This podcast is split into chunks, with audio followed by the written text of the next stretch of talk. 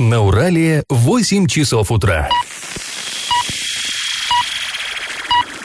В эфире немного аналитическая, немного юмористическая и слегка музыкальная передача «Заварники» на радио «Шансон Орск». Для лиц старше 12 лет. Доброе утро. В эфире снова программа «Заварники». Уже традиционно. Мы каждое утро на радио «Шансон». И в ближайший час вы проведете с нами Эльвира Алиевой и Олеся Колпакова. Всем доброе утро. Слушать нас можно и на подкастах в разделе «Заварники» на сайте урал56.ру для лиц старше 16 лет. Можно и с мобильных устройств. Ищите нас в App Store и Google Play. Сегодня мы обсудим новости, поговорим, в частности, о сложной ситуации на дорогах в Орске, а также о банкротстве очередного предприятия в Оренбургской области. Но начнем, как всегда, со старостей. Пашины старости. В пятницу мы вам рассказывали, что мост через Урал в Орске появился в 1932 году, в 1932 году. До этого он был не нужен, так как не было необходимости частой переправки людей. Но потом город из уездного начал превращаться в промышленный центр, и нужно было перевозить с азиатской части в европейскую людей, строительные материалы и прочее. Но так появился деревянный мост, однако после войны стало очевидно, что уже и деревянный мост с нагрузкой не справляется. Также он был непроходимым во время паводка. И летом 1953 года Орское начальство пожаловалось советскому правительству. В Москве, пожалели орчан и решили, что да, нужно в Орске строить новый бетонный мост. Сейчас это, кстати, верхний мост через Урал. Строительство бетонного моста развернулось в 1954 году, но, увы, велось оно не так быстро, как хотелось бы жителям города, потому что финансирование постоянно прижимали. И 2 года спустя из Урала уже торчали внушительного вида опоры, но дальше дело снова не продвигалось, народ начал недовольствовать, как так, строительство начали уже 2 года назад, а дальше опоры еще дело не продвинулась. И даже в Орском рабочем можно найти старые жалобы людей по этой теме. Но работы после этого растянулись еще на 3 года. И, наконец, 7 ноября 1961 года настал этот день. По бетонному мосту было запущено движение. И первые пассажиры с ветерком прокатились из Европы в Азию. А теперь наш традиционный исторический конкурс. В самом начале мы сказали, что строительство бетонного моста началось благодаря жалобе, которую Орское начальство отправило в Москву. Так вот, кому было адресовано это письмо? Сталину, вариант 1, вариант 2 Берии и вариант 3 Маленкову. Галопом по Азиям, Европам. Так, и повторяем наш вопрос из исторического конкурса. Мы говорили, что бетонный мост в Орске начал строиться только после того, как Орское начальство отправило письмо в правительство страны. Так вот, кому было адресовано это письмо? Иосифу Сталину, Лаврентию Берии или Георгию Маленкову? Ответ присылайте на номер 8-903-390-40-40. А теперь к новостям. Хоккейный клуб «Южный Урал» проиграл «Горняку» со счетом 3-4. Я за игрой лично следила по онлайн-трансляции. Я скажу, что игра была достойная, Южный Урал молодцы, но исход игры решила серия буллитов. То есть основное время и овертайм закончились с ничейным счетом. На данный момент Южный Урал находится на 20-м месте турнирной таблицы. Это какое-то заколдованное место. Ни туда, ни сюда Южный Урал как-то не может уйти. И у Орска ледовой дружины после 46 игр 47 очков. Ну, а теперь к приятным новостям. Рутгер Гарахт и его сестра Юлия записали инструментально-хореографический клип на хит Майкла Джексона. Этот клип, кстати, стал первой совместной работой брата и сестры. Напомним, что Рутгер стал победителем 5-го сезона проекта «Голос дети» на Первом канале. В финале он покорил всех своим исполнением песни «Офицеры». А ранее юный исполнитель выпустил свой первый клип на песню «Родина». Кстати, очень здоровский этот клип Рутгера и Юли. И теперь не очень положительным новостям. Периодически к нам обращаются жители Орска для того, чтобы рассказать о сосульках, которые на домах. И очень много, кстати, сосулек в центре города есть. И многих интересует, кто должен ликвидировать опасные наросты. Так вот, ликвидировать эти наросты должны специально обученные люди. Сбивать сосульки самостоятельно крайне опасно и запрещено. Чтобы пожаловаться на сосульки и попросить, чтобы их сбили, звоните в службу 050 или в свою управляющую компанию. А после небольшой паузы мы с вами обсудим, что же сейчас происходит на Армет и ЮМС. И как это понимать? И снова к теме про ЮМС. Это, наверное, вечная тема для Орска. 29 декабря прошлого года арбитражный суд Оренбургской области принял решение о введении процедуры наблюдения в отношении ЮМЗа. После этого у организации компании появилась возможность войти в реестр кредиторов. В списке есть даже налоговая по городу Орску, которая будет добиваться возвращения долга в 100 миллионов рублей. Процедура банкротства была введена по заявлению компании Интерфинтек. В этом заявлении фигурирует сумма более 127 миллионов рублей. Суд, кстати, назначил временным управляющим оренбуржца Руслана Сироглазова.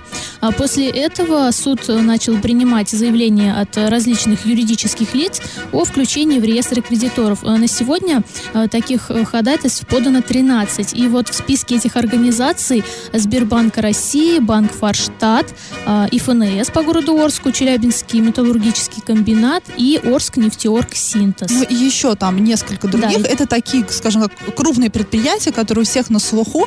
И вот, например, Сбербанк будет добиваться возвращения долга более 100 миллионов рублей. Форштадт почти 170 миллионов рублей. Челябинский металлургический комбинат 27 миллионов рублей. Орскнефтеоргсинтез 1 миллион рублей. Ну, на фоне вот этих вот 100 миллионов рублей. Миллион, да, один так вот, ну, мелочь. И, возможно, заявления от различных организаций будут поступать и дальше. То есть это 13 кредиторов. Это, возможно, еще, но не полный список. И после того, как вот этот список кредиторов соберется, будет назначено собрание кредиторов, на котором будет решаться дальнейшая судьба предприятия. И вообще, как говорили на заводе, почему ввели вот эту вот процедуру наблюдения. Процедура наблюдения – это первая стадия банкротства. Чтобы благодаря этой процедуре вытянуть предприятие из кризиса. Ну, такой вот парадокс. Тут такие суммы внушительные, и вроде как заказов тоже там, да, небольшое количество. Ну, конечно, будем надеяться, что ситуация там наладится. Но, очень бы хотелось. Да, очень бы хотелось, но какой есть плюс от этой процедуры банкротства? Снимается арест со счетов предприятия, и предприятие может выплачивать долги по заработной плате своим работникам. И я вот, кстати, не знаю, какая сейчас ситуация по поводу задолженности по зарплате. Будем узнавать, будем отправлять запросы, потому что, ну, интересно, да, до этого как бы большая сумма фигурировала, но потом начали говорить, что, например, за ноябрь же точно всю зарплату выплатили, что там за декабрь, за январь, пока неизвестно. Будем следить за ситуацией на ЮМСе, правильно Леся сказала, это вечная тема, пока предприятие работает, эта тема вечная. Ну, дай бог ему здоровья, пусть работает и дальше. А после паузы мы обсудим ситуацию на дорогах Орска. Главный ГИБДДшник города подвел итоги по ДТП за 2018 год. Но цифры такие неутешительные. После рекламы вернемся к этой теме. Я в теме. Ну, а в ГИБДД Орска на прошлой неделе подвели итоги года по количеству ДТП, по смертности на дорогах. И вроде бы, по данным статистики, динамика положительная. Общий уровень ДТП снизился на 40%. Но если вдуматься, все равно, на наш взгляд, картина печальная. Ну, а чтобы дальше обсуждать, давайте послушаем начальника Орской госавтоинспекции Вячеслава Наплекова. По итогам 2018 года общее количество дорожно-транспортных происшествий на обслуживаемой территории снизилось по сравнению с 2017 годом на 40%. В том числе количество ДТП с пострадавшими у нас также снизилось на 7%. Принимаем мерами, направленные на сохранение жизни и здоровья участников дорожного движения. Нам не удалось, конечно, стабилизировать обстановку с погибшими, поскольку на 9,5%, либо с 21 до 23 человек у нас увеличилось количество погибших ДТП. Из 23 погибших у нас 13 являлись пешеходами. Из 13 пешеходов погибло на дорогах 9 при переходе проезжей части в неустановленном месте. И 4 пешехода погибло у нас, переходя проезжую часть по пешеходному переходу. Ну, грустно, да, конечно, статистика. Грустная статистика. И самое ужасное, что вот, да, если взять погибших, вот 23 пострадавших в ДТП пешеходов, из них 13 погибли, и из них 9 перебегали дорогу в неположенном месте. Ну, то есть больше погибли те, кто переходили в положенном месте, и это очень грустно, на самом деле. А почему 19 перебегали в из 13 погибших пешеходов 9 перебегали дорогу в неположенном месте? То есть погибло больше тех, кто, ну, скажем так, решил, что я сейчас перебегу, и ничего не будет. Но вот такая вот у нас, к сожалению, да, история бывает, что, видимо, люди считают, что жизнь лишняя, либо они там, я не знаю, сохранились, как-то свою жизнь сохранили перед переходом через дорогу. А вот 4 пешехода погибли, переходя дорогу по пешеходному переходу. Но вообще, раньше вот времена, когда были в социальных сетях модные такие мемы, мемасики, да, еще их так называли, была такая очень популярная фраза: какая разница, что ты прав, если ты мертв. Это вот было касательно пешеходов, которые переходят дорогу по пешеходному переходу и не смотрят по сторонам. Тем более сейчас зима, ситуации всякие разные бывают, да, все-таки на водительском... Да, на водительском сидении сидит человек, человеческий фактор тоже может сыграть злую шутку, но не успеет автомобиль затормозить. Лучше 10 раз посмотреть по сторонам, чем вот так посильнее натянуть капюшон, наушники в уши и идти, не видя ничего. Ну, друзья, берегите себя. Жизнь одна, машин много. Раньше такой плакат когда-то давно, мне кажется, в 90-е висел на Гагарина. Такой большой там на доме висел. Действительно, все в ваших руках, и вы можете и себя погубить, и водителю жизнь испортить. Ну, в общем, не надо так. Лучше все делайте по правилам и смотрите по сторонам. А после паузы мы продолжим обсуждать ситуацию на дорогах Орска. Я в теме. И снова о ситуации по ДТП на дорогах в Орске. И по данным вот Вячеслава Наплекова, начальника Орской госавтоинспекции, который вот мы недавно только послушали, чаще всего в Орске в 2018 году происходили столкновения автомобилей. 105 случаев было, но это так называемые тычки, да, там не смогли разъехаться и прочее, прочее. Понятное дело, что в зимний период статистика, она растет, потому что колея, дорожные, ну, неблагоприятная дорожная обстановка, это все влияет. Но больше, какая меня цифра шокировала, это количество пойманных пьяных водителей. То есть водителей, которые были в состоянии опьянения за рулем. Более 1000 случаев произошло вот, выявление вот этих водителей. И из них 100 человек садились пьяными за руль повторно. Но возбуждены там уголовные дела, меры пресечения будут выбираться и прочее, и прочее. И что... такое, знаете, вообще, на мой взгляд, ужасно. Из ряда вон. Вообще, да, из ряда вон были пойманы и водители маршруток, пьяными за рулем. И давайте снова выслушаем начальника Орской госавтоинспекции Вячеслава Наплекова. Пресечено личным составом 4264 нарушений правил дорожного движения, совершаемые водителями автобусов. Наибольшее число допущенных нарушений водителями маршрут-транссредств – это... допускали проезд на запрещающий сигнал светофора, 352 нарушения задокументировано, и управляли автобусами с техническими неисправностями. Таких нарушений зафиксировано 241. При этом в 2018 году 3 водителя задержаны в состоянии алкогольного опьянения. Из них 1 находился водитель на маршруте движения.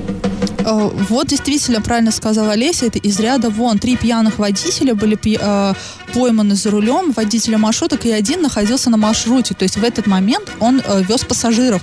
Вообще мы часто обсуждаем водителей маршруток здесь, и всегда в каком-то негативном свете их представляем, и нам часто пишут смс. Ну, в общем, почему вы всех под одну гребенку, почему вы так ругаете водителей «Газели», ведь не все такие. Но, друзья, вот статистика, да, 4000 нарушений было выявлено водителями маршруток.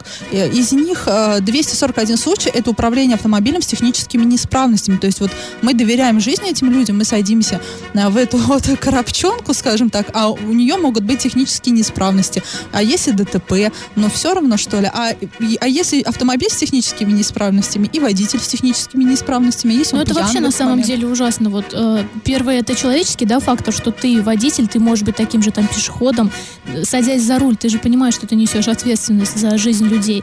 А второй момент, по-моему, прежде чем выйти на линию, у них же там какой-то досмотр или вот что-то есть. То есть куда смотрел этот человек, тоже непонятно. Да, прежде чем выйти на линию, водитель должен пройти досмотр, осмотр и прочее, прочее. То есть тот, кто выпускает водителя на маршрут, ну пусть будет хозяин, да, вот этого вот маршрута, да, все мы знаем, что у каждого маршрута в Орске, все они в основном частные, и все зарегистрированы там на какого-то индивидуального предпринимателя. Допустим, там он вообще медик должен делать досмотр, да, и проверять на наличие опьянения.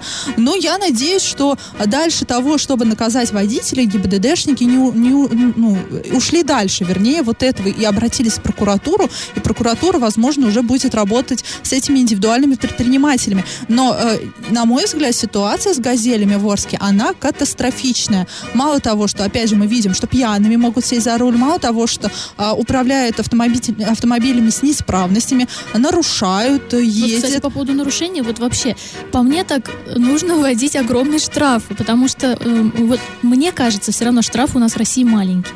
Вот смотришь, как носится... Олеся, автомобилистка, к слову. Да, но еще почему я всегда привожу, да, соседний Казахстан, где штрафы там минимальный штраф, там 4000 рублей на наш. То есть как у нас вот там 1000 плюс еще скидочка 500 рублей, там такое не действует. И тем самым водители там более дисциплинированные, и они так не носятся там, как у нас здесь. И вот когда сюда приезжают, да, с того же Казахстана, они в шоке, говорят, как вообще, как он мог проехать на красный свет, как он может там по трамвайным путям ехать. А для нас это нормально, и уже никто этому не удивляется. Ну да, и прежде чем брать водителя на работу, потрудитесь попросить у него справку о состоянии его психического здоровья. Ну вот, опять же, без обид. С этой темой мы завершили. Сразу после паузы мы поговорим о банкротстве еще одного предприятия в Оренбургской области. И как это понимать? Первая ступень банкротной процедуры, внешнее наблюдение, введено на Светлинском ферроникелевом заводе. Такая информация накануне была опубликована на одном из порталов Оренбурга. И по данным этого портала, крупнейшее и градообразующее предприятие Светлинского района как минимум до начала лета будет находиться под наблюдением арбитражного управляющего Александра Антоновского. И во время внешнего наблюдения будет проведена оценка активов завода, а также наложен запрет на вывод средств и распродажу активов. Ну, это стандартная процедура вообще, да, банкротства, когда происходит оценка активов, потому что, возможно, да, вообще предприятие теоретически можно вывести из банкротства, но если это не происходит, то активы распродаются, и за счет этих средств предприятие расплачивается с кредиторами. А после наблюдения, если кредиторы и должник не договорятся, начнется распродажа имущества, и предприятие, как говорится, с молотка. Совокупная сумма арбитражных исковых требований к предприятию составляет более 240 миллионов рублей. Из них более 63 миллионов – это просроченное неисполнение требования.